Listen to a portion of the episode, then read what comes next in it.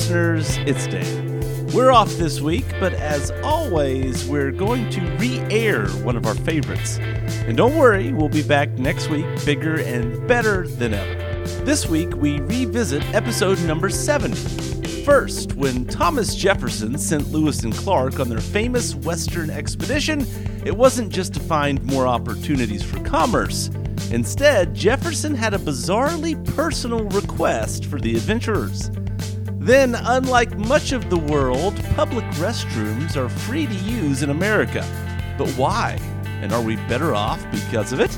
And finally, there have been 275 million copies of Monopoly sold worldwide since its creation in 1935. So many people have had to make tough choices on what game piece they'll use. This week, a brief history of the pieces and a comeback story for one piece that just wouldn't die. Thanks as always for your continued support. Have a great week and enjoy Commute episode number 70.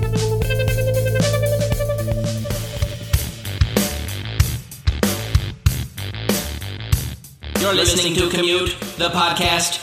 Congratulations, you'll be smarter when you get there. What up? Welcome into Commute, the podcast. I'm Dave. And I'm Jay.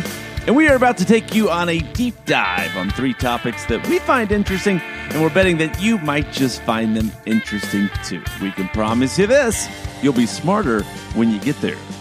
On this edition of Commute, We all know that Thomas Jefferson was famous for purchasing the Louisiana Territory and then sending Lewis and Clark on an expedition out west to map it out. But did he have ulterior motives for sending these explorers into the wilderness? we've all been there, right? I mean, you're out in public, nature calls, you find the nearest public restroom, easy peasy.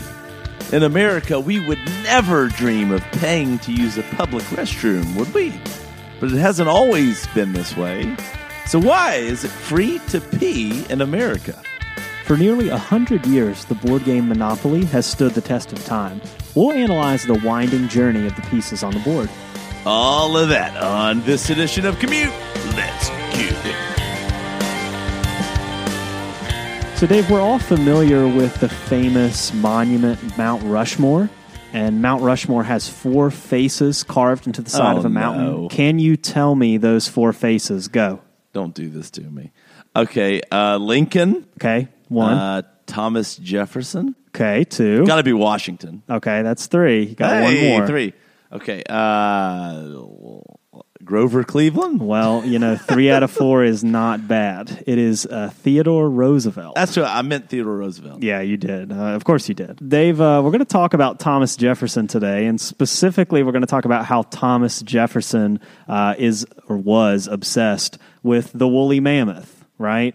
Um, so Don't say right like we know that he was obsessed with the woolly mammoth. well, yeah, he was, was- obsessed with the woolly mammoth, right? I mean, who's not? you know Thomas Jefferson he had a lot of interests and this was just one of them and uh, but it kind of steered some of the decisions of his presidency which I think is really interesting and you know Dave he's most famous for being the third president and writing the Declaration of Independence but uh, like we said he had a pretty broad set of interests too and during his life he conducted numerous scientific experiments and conducted research, but one of his most passionate interests was the existence of woolly mammoths. You see, Dave Jefferson didn't just study mammoth bones, though. He was convinced that mammoths were still somewhere out west in the unexplored North America waiting to be discovered.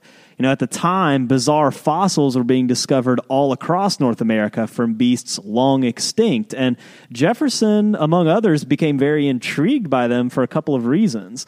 One was due to emerging patriotism in the new nation. For a long time, European scientists had argued that species of beasts found in European soil were much more superior to creatures found in the New World. So, discovering living beasts like a woolly mammoth, could kind of turn the tables on those snooty Europeans and prove once and for all that the American nation was superior in every way to Europe, which is sort of petty, but I digress. And on top of that, Dave, you also have to understand where humans were in their understanding of world history. Extinction was not really accepted as a mainstream idea at the time, so finding a set of bones essentially meant that there were more of that creature somewhere out there.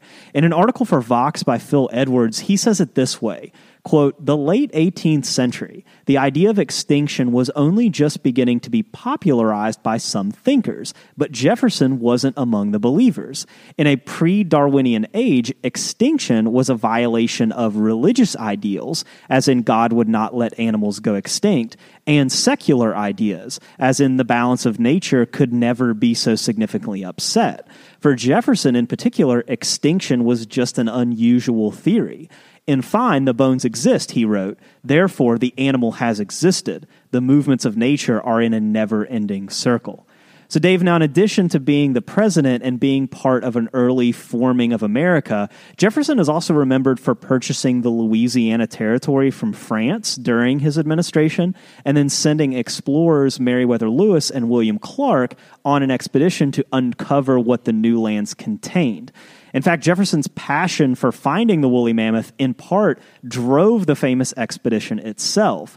Jefferson specifically instructed Lewis and Clark to look for evidence of beasts and even sent Clark on a special mission to Big Bone Lick in Kentucky to collect fossil specimens, which he did and sent back to the White House, which Jefferson then categorized and sent to museums and researchers. Within these bones, Jefferson even discovered the skeleton of what he thought was some sort of undiscovered lion. This sort of achieved all of Jefferson's dreams too here, Dave. An American species of lion could be a mascot of American superiority over Europe, like a symbol of the fierce emerging nation.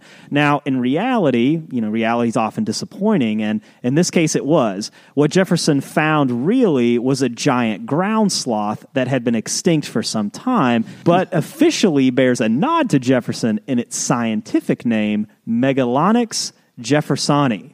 Now, by 1823, Jefferson did evolve in his views on extinction, writing to John Adams that he believed it could be a possibility, and he never did give up hope in one day discovering the existence of woolly mammoths in the Americas. And who knows, Dave? I mean, I feel like I've been hearing since Jurassic Park came out that we are on the cusp of reviving extinct species using DNA. So, what do you think? Is our future destined to be one with revived woolly mammoths walking around? I sure hope not. Hope not. Uh, that I hope that would be. you wouldn't want to see a woolly Because mammoth at the zoo?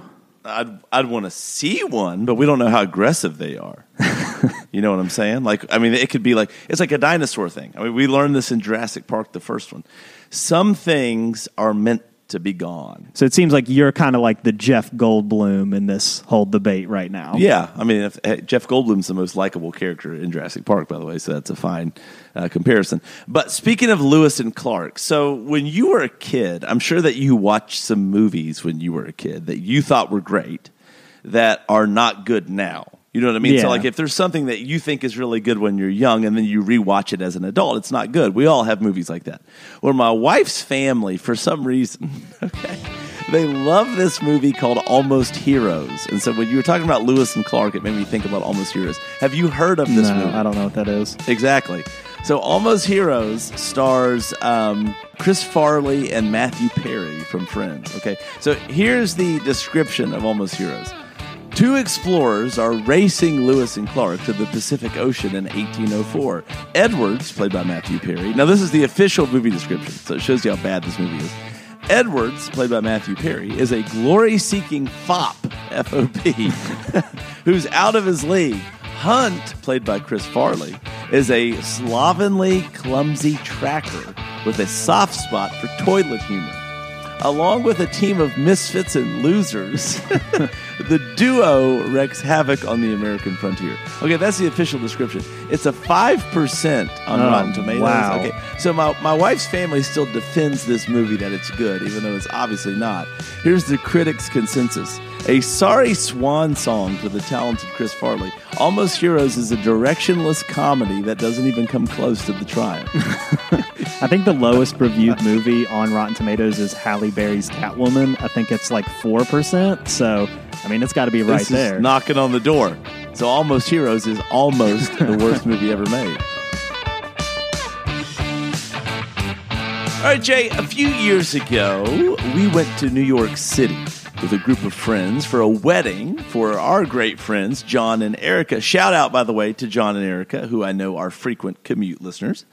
But, Jay, any specific memories stick out to you uh, from our time in New York? Uh, it was when I learned the lesson that everyone, I guess, at some point has to learn about using Airbnb which is that you should really make sure that you look deeply into the photographs and the descriptions of an Airbnb, and that oftentimes price does sort of determine what you're going to get.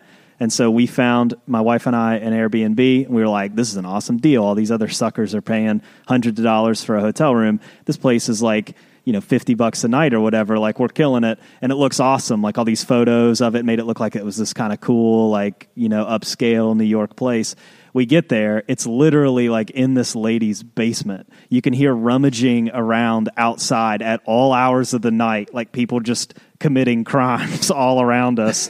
and it is just the most filthy place ever. But the shots were of the place. It's just the person staged the photos so well. Like I went back and looked at the listing. I was like, there's no way this was that place. I was like, no, that was the place. They just took such good photographs that fooled us that we ended up. I mean, I laid awake all night because I was like, I'm going to get stabbed in here and die. Hey, man, you're just out there making memories. some memories are good, some memories are bad. Well, Jake, maybe this says more about me than I originally intended for it to when I was working on this segment. But one of my main memories, and I've been to New York City now a few times since, but one of my main memories is the lack of public restrooms. Like, I admit that I consume a lot of liquids, but if any of our listeners have been to or lived in New York City, you know exactly what I'm talking about. Unless you are saddled up somewhere in a cozy restaurant, you better have a strong bladder. So, Jay, with that said, I've always wondered why don't we have pay bathrooms in America? Like if you were to travel to Europe or Asia, for example, you'd find some government funded toilet options. So while in America we can all pee for free, would life actually be better if we couldn't?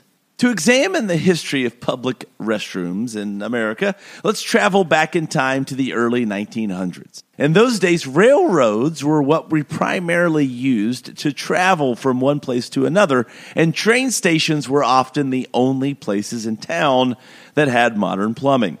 Now, these bathrooms were typically locked up tighter than Fort Knox and reserved for ticketed passengers only. Now, it took a while, but this bathroom method was eventually replaced by coin operated locks. And Jay, according to Bloomberg, by 1970, America had over 50,000 pay toilets. 10 years later, though, by 1980, there were basically none. So, what happened? Well, believe it or not, four high school friends happened. Frustrated by pay bathrooms, brothers Ira and Michael Gessel, along with their friends Steve Froelken and Natalie Precker, decided to form a committee. The Committee to End Pay Toilets in America, or CEPTIA for short. For a while, Jay, CEPTIA was nothing more than a fun, creative club for the four friends, a way to stay in touch when they left for college. But in June of 1970, things were getting a little more serious. CEPTIA held its first ever public meeting at the Dayton Public Library in Dayton, Ohio. Attended by 29 individuals, mostly friends and family, the meeting kickstarted some serious lobbying by CEPTIA and a fight to make public restrooms free. By the time the meeting was over, Jay, CEPTIA had an official newsletter, an official logo, and believe it or not, a fight song. the fight song went like this We'll work until we know that toilets in America are free wherever we go. We'll flush them out. We'll wipe them out. We pledge, oh, CEPTIA. around this time, some legislators around the country were starting to think hey, wait a second. It might be a basic human right to pee for free, right? Like, can we actually make people pay for this? And Jay, looking back at it now, the CEPTIA founders all generally agree that it was the right time and the right place for CEPTIA to start a revolution, a bathroom overhaul to help lead the charge on legislation. CEPTIA made it a public issue, but legislators were already thinking about it. Work had been simmering behind the scenes for quite some time. Paying to use the bathroom had never been popular, believe it or not. And Jay, while the annual revenue for the American government for pay toilets was estimated to be around $30 million in 1970, the growing number of people in power that did not want to pay to pee, combined with a vocal group of young people in CEPTIA, slowly but surely led cities all over America to ban pay toilets. Basically, CEPTIA had given politicians the little boost that they needed, evidence that banning paid toilets would be a huge hit in America. CEPTIA proved that it would be a huge hit, and they were right. Well, this revolutionary time in the history of bathroom use in America took place decades ago. Let's circle back to my New York City take on bathrooms. Bathrooms in America are free now, sure, which is great, but that has led to there being a shortage in availability. According to a 2021 report by a company called QS Supplies that releases a report called the Public Toilet Index, that report found that the U.S. has only eight public toilets per 100,000 people, tying us, Jay, with Botswana as one of the worst places in the entire world for public bathroom access. Part of this is the why incentive, right? I mean, after the pay to pee era ended in the 1980s, America basically just converted existing restrooms that were pay restrooms to free ones. Very few new options were constructed. Public restrooms are hard to maintain, even as paid options. So free ones get about the attention that you'd expect. Believe it or not, though, some paid options have popped up through the years. New York City, in fact, installed some self cleaning units in 2008, costing a quarter to use these paid restrooms. But only five of these 20 created self cleaning restrooms, Jay, were ever installed while the remaining 15 were actually created and they sit unused and uninstalled in a warehouse in Queens, New York. Reasons for this vary. They require more water to clean, they aren't very user friendly, but when it really comes down to this, Americans just don't want to pay to pee, so they're not popular. Yeah, there's been a couple times that I've taken uh, students abroad to Europe, and that's um, when you're in Europe, you know, you do something for so long that you don't have to pay for and then you go to a new place and you're like sort of entitled to that thing and you have this like sense of entitlement and so you just walk around like angry all the time like oh my gosh i can't use a bathroom here. I have to buy something here. This is ridiculous. I have to go inside this place and stick a euro in to be able to use the bathroom. It's in that moment that you realize like this is why people over here don't like us very much. Like we walk around entitled that we get to just use their bathrooms Well, Dave, there are few board games like Monopoly. I mean, I know for me, like some of the maddest I've ever been playing a game has been over a game of Monopoly, but it has this unique staying power with people. So, Dave, I ask you, when you're thinking about the lineup of pieces, they're all in front of you, it's your choice. Which one are you going with? I've always kind of gravitated for some reason towards the thimble. Okay. Because it, it stays up. Like you don't have to worry about it falling over. Yeah, that makes sense. I'm sort of like Team Scotty Dog. And I mean, Monopoly is one of those games. Like if you bought it in 2001, you're still playing that one. Right. Exactly. Well, Dave, Monopoly has a history of evolution, like really anything that's been around as long as it has. The game was first sold to Parker Brothers by a man named Charles Darrow, although it's still highly contested whether or not he stole the idea. And really, Dave, he probably did. The original game was invented by a progressive woman named Elizabeth Magie, who invented the game from scratch as a tool to highlight societal inequalities. She actually called it the landlord's game, and her goal was to create an accessible way to teach people about the dangers of wealth accumulation and equality and capitalism and big industries forming monopolies in American society. Darrow evidently stole the board and copied the rules and then sold the game to Parker Brothers and actually received royalties throughout his life for the game. Now, in this original draft of the game, though, the iconic pieces were left out entirely. Players were expected to use random items from around their home as markers, such as like a button or a bottle cap or whatever else you could find laying around. According to the story, it was when Darrow's niece suggested that pieces be charms from a girl's bracelet that it clicked for Darrow and the iconic pieces were born. Original pieces were made from a zinc alloy and then briefly switched to wood during World War II when metal was in short supply and metal rationing was part of life. Since the 1930s, some pieces have remained while others have been retired and replaced. Originally, the game included six pieces a top hat, a thimble, an iron, a boot, a battleship, and a cannon. Realizing that the game needed more pieces in 1935, the company added a race car, a purse, a rocking horse, a lantern, a Scotty dog, a wheelbarrow, and then a horse and a rider. Now, some of these pieces, they stuck around and continued to be pieces sold in the game of Monopoly. Others have been retired over the years, such as the horse and rider, the lantern, and the rocking horse, which were all quietly retired sometime in the 1950s. As for how these tokens were chosen, well, that seems to be a little more muddled. We do know that the cannon and the battleship were both original pieces of a game called Conflict that never caught on. The others seem to be representative of different levels of social class, representing a divide between the upper and working class. Some symbols of wealth, such as the top hat, the sports car, or the purse, stood in contrast to symbols of labor, like the wheelbarrow, the thimble, the iron, or the boot. The game itself, Dave, is sort of a period piece in a way. It was developed and became popular during the height of the Great Depression when many families had lost their jobs, their homes, and their savings, and ironically found pleasure playing a game in which the goal was to bankrupt their competitors. The game sort of captured a lot of the fears of the society during that era, and in that way, it's sort of always been kind of political. In 2013, the iron was replaced by a cat, and then Monopoly shook things up in 2017 and held an online election in which three pieces were replaced by three new fan inductions to newly sold game boards.